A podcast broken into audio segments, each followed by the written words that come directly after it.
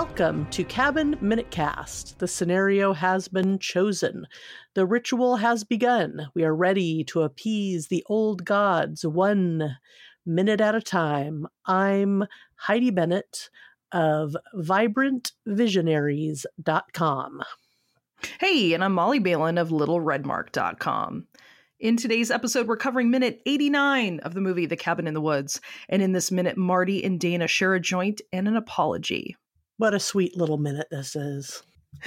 It's tender and it's a bummer all at the same time, but they kind of get right with each other here because you can see how maybe somebody might take shit personal from a couple minutes back.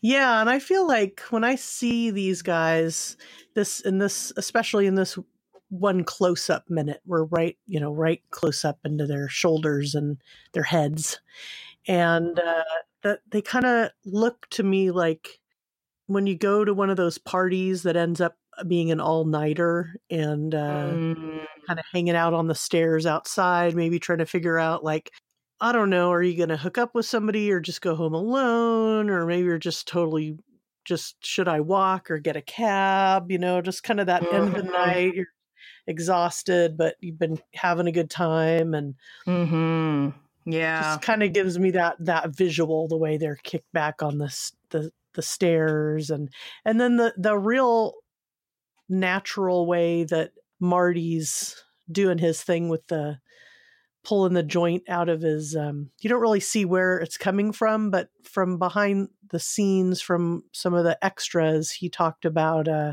he was thinking that it would look best if he just kind of had a extra joint just kind of crammed into his jeans in you know into the pocket of his jeans mm-hmm. So that's what I imagine that that's what he did. Just kind of like, you know, instead of having his stash with him, just having a little, a little little buddy with him in his jeans that he pulls out, and then I don't know what you call that with the um, matches where you light like two matches in the matchbook mm. and have it mm. flipped over. But I noticed that it just I don't know. I just when I see these two people shoulder to shoulder, mm-hmm. it just it really reminds me of being that age, being mm. in your you know your twenties and and uh, just hanging out with a buddy.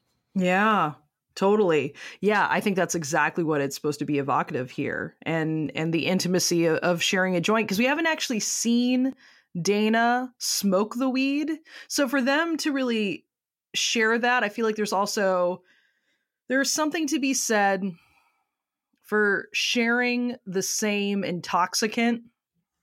There's a camaraderie in that because it's implicit that you're sharing an experience together and a viewpoint and a philosophy. So I don't know if you guys ever check out comedians and cars getting coffee, but I love that. So maybe that'll just be my Friday recommendation. So more about mm. that hmm. later. So there's an episode where uh, Larry David and Jerry Seinfeld are chatting. And obviously, this is several years. It's, this is recent episodes, the last, I don't know, two years or so. So obviously, way post Seinfeld. And they're chatting, and uh, Larry David is talking about how he gave up coffee. He's kind of a health nut.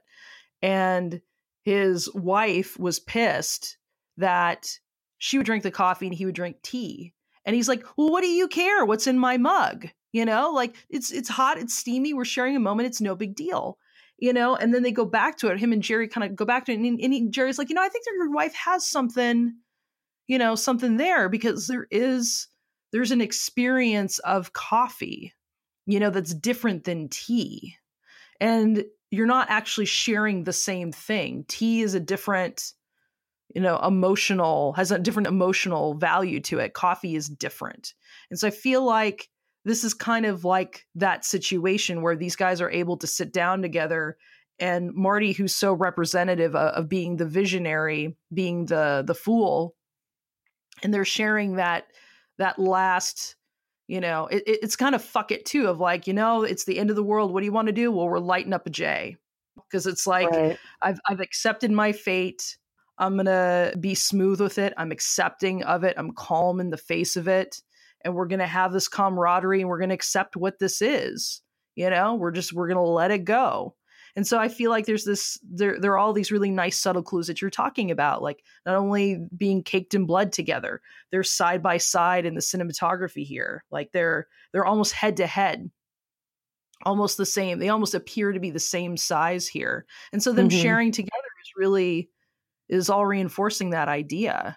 Yeah, and like you said, there's this sort of gentle ribbing and sweet little exchange between the two of them It kind of makes me just fall in love with Marty too. Like I could definitely mm. see him mm. being one of those guys that mm-hmm. I was like, and I never really smoked pot all that much, but I definitely dated a few, you know, guys that were big stoners mm-hmm. and uh but i feel like he has that philosophical thing going for him plus he's you know cute you know he's a yeah. cute guy he is a cute guy he does have a cuteness to him for sure yeah yeah I, I and i feel like you know, smoking weed's kind of a youthful thing. I think in in the in our cultural minds, uh, young people smoke the weed.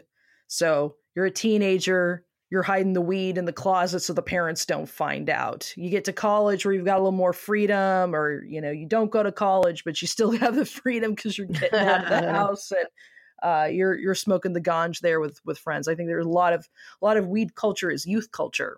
So I think all of that kind of plays in here and and we know this guy. I mean, at least for for stoner culture, we know this guy. He's smart, even though we know he's like ripped like the Lord Jesus under that bloody sweatshirt. You know, he is playing. He is playing that he isn't necessarily an, an athletic gentleman, but we know this guy. We we know who he is, and this is a you know sweet little moment. And I love this. Like, I'm sorry I let you get attacked by a werewolf and ended the world. Yeah, you know. Yeah, I love that kind of putting it all in perspective, you know? Mm. like, okay, you almost shot me, but I let you get attacked and ended the world. You know, I made this mm-hmm. final decision really to yeah. Say, let's, let's let it go. Right. And which is kind of funny because the the visionary said it's time to let it go, which is interesting. Well, it is it does harken back to what he said back in the trailer, you know. Mm-hmm. Yep. So he's consistent and he's up to the challenge, right? He's yeah. he's he's um walking his talk. Yep, totally. Yeah. I, I, love how she has this like, no, you were right, you know, humanity. You know, she takes a drag of the joint.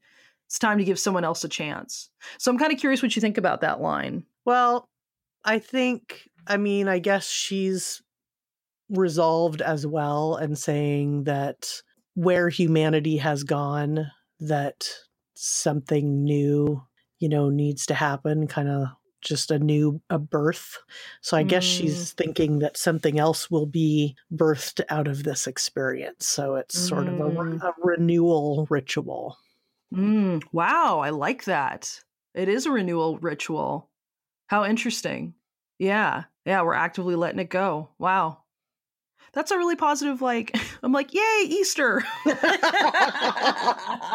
so yeah i you know when i heard this i had a hard time you envisioning that of like well when you say it's time to give someone else a chance are you talking about like other human beings? Because i there's a part of me that you know thinks of terminator. I'm like but what of the resistance? In, implicit in this conversation is is failure of humanity you know? It's not like there will there will be a resistance and we will rise and we will we will take back the earth. There's none of that. It's like we are resigned. The shit's done something else is coming through kind of like how we used to have a there was a whole planet of giant lizards giant crazy ass lizards and they're not here anymore and and now i guess their their their dead goop is powering our vehicles which is really weird so i just i i wonder you know i wonder what would replace us you know, I don't know if we even have a frame of reference of what would replace humanity because we got to go sometime. And on the rock, we can't always stay here because the sun will die out and we'll just be screwed. But we got to have something. Something's got to come up. And that's a whole other ball of wax. But it's it's interesting to think about what could replace us. Yeah, I think. Yeah, I guess I just imagined that that um, there would be growth of something, and it could be it could go you know, molecular and be a whole new species or mm-hmm. a whole new set of beings.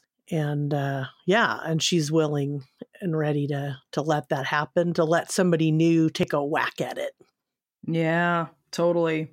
So that's kind of how we leave it. Did you have some uh, some little goodies that you wanted to bring up regarding our Dana here? I did. Uh, going back to a discussion about uh, this interview, and I'll post this interview up so you guys can can check it out. So this there was an interviewer who was talking to her about uh, the audition. So they he starts out so it's it's contextual because they're they're talking about some other stuff, but it starts out saying even crazier than than that was your audition in which Joss Whedon and Drew Goddard had you pretend that you were being chased by a pterodactyl, a scene that was never in the movie to begin with. Did that let you know that the cabin in the woods was going to be a very unique experience? And her comment was, Well, I knew that it wasn't going to be your typical horror movie as soon as I saw that Joss and Drew were attached to it. But it's hard to know what something is until you read a script. And in this case, I didn't have anything to read except for those crazy scenes. Once we all got the job and compared what our scenes had been, they were all insane. And we all agreed that Joss and Drew wrote the, those scenes just to fuck with us. And she laughs. They were ridiculous. There was one with a hot tub attacking Anna Hutchison, my scene was with a pterodactyl. And then there was some kind of homoerotic locker room scene, I think, with Holden, Jesse's character, and Kurt, Chris Hemsworth's character. Oh. I don't know what they were looking for exactly with that. My.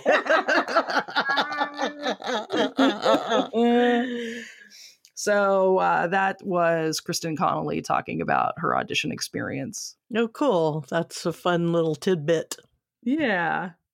I thought so. Yeah, I found a little something funny that I, I found funny, which was um, actually posted before the movie even came out. Mm. In fact, a couple of years before it came out, and uh, it was from VancouverFilm.net. Oh, cool! And uh, yeah, it's just a little uh, something from Drew. It says Goddard starts Mordecai in Vancouver. So Mordecai was like their working title for Cabin mm-hmm. in the Woods. It says uh, Mordecai is co-written by Goddard and producer Joss Whedon. And uh, here's a couple things that that Goddard says. He says it's genius. It's funny. It's got a harder and darker edge, but it's also got classic Whedon qualities. It'll rip your heart out and be heartfelt at the same time it's its own subgenre, the cabin in the woods, and this is sort of our take on it, fresh and new. And then it kind of talks about the the cla- the the cast and such. And Then it says cast includes Richard burn after reading Jenkins and Bradley, the West Wing Whitford. and then Goddard says it's it's really just your basic typecasting. When you need two actors to run through the woods in low cut 90s, you immediately think of Richard Jenkins and Bradley Whitford. That's awesome. oh my God. Super good. Super, super good. So, yeah, I think that's really all I have to say about this minute. How about you? Yeah, I'm that's that's what I got. What a guy's what I got. Cool. So yeah, at the you know the top of this episode, I mentioned Vibrant Visionaries again. That's my new podcast. So I'm hoping y'all might follow me over there and check out um, who I'm talking with and what we're talking about. We'll definitely uh, talk with fellow creative weirdos, and I'd love to, I'd love to have you on, Molly. Would you be Yay! into it? Oh my God, yes, of course. Yes, I would be honored. Cool. So, yeah, I'll be posting that up on vibrantvisionaries.com. And for some crazy reason, I don't have that up yet. You can always go to heidibennett.com. And uh, there you can also find under the podcast tab, you can find, of course, Spinal Tap Minute and Cabin Minute Cast, but also some of the other podcasts I've guested on, either uh, Movies by Minutes podcasts and also some of the other more um, like creativity and compassion related podcasts mm. that I've been mm-hmm. on too. Cool. Yeah, that is exciting. Yay! Yay! Good stuff. Good stuff. Yay. So yeah, what are you looking at for your your summer or anything else? You got anything kind of in the works that you feel like sharing yet? Yeah, I've got a couple things. Um the and it kind of went on hiatus honestly with with the podcast but i have a comic that i've been working on called boonus and so you can expect to see more from boonus and that'll be on little red mark Com. Uh, the other thing that I'm really excited about is uh, I had a t-shirt company that I kind of started about 10 years ago and just in in my own kind of fumbling with it. I, I, didn't get it off the ground in the way I really wanted to but it's been something that I've really really wanted to do and so I'm I'm going to be launching fairly shortly. Cool.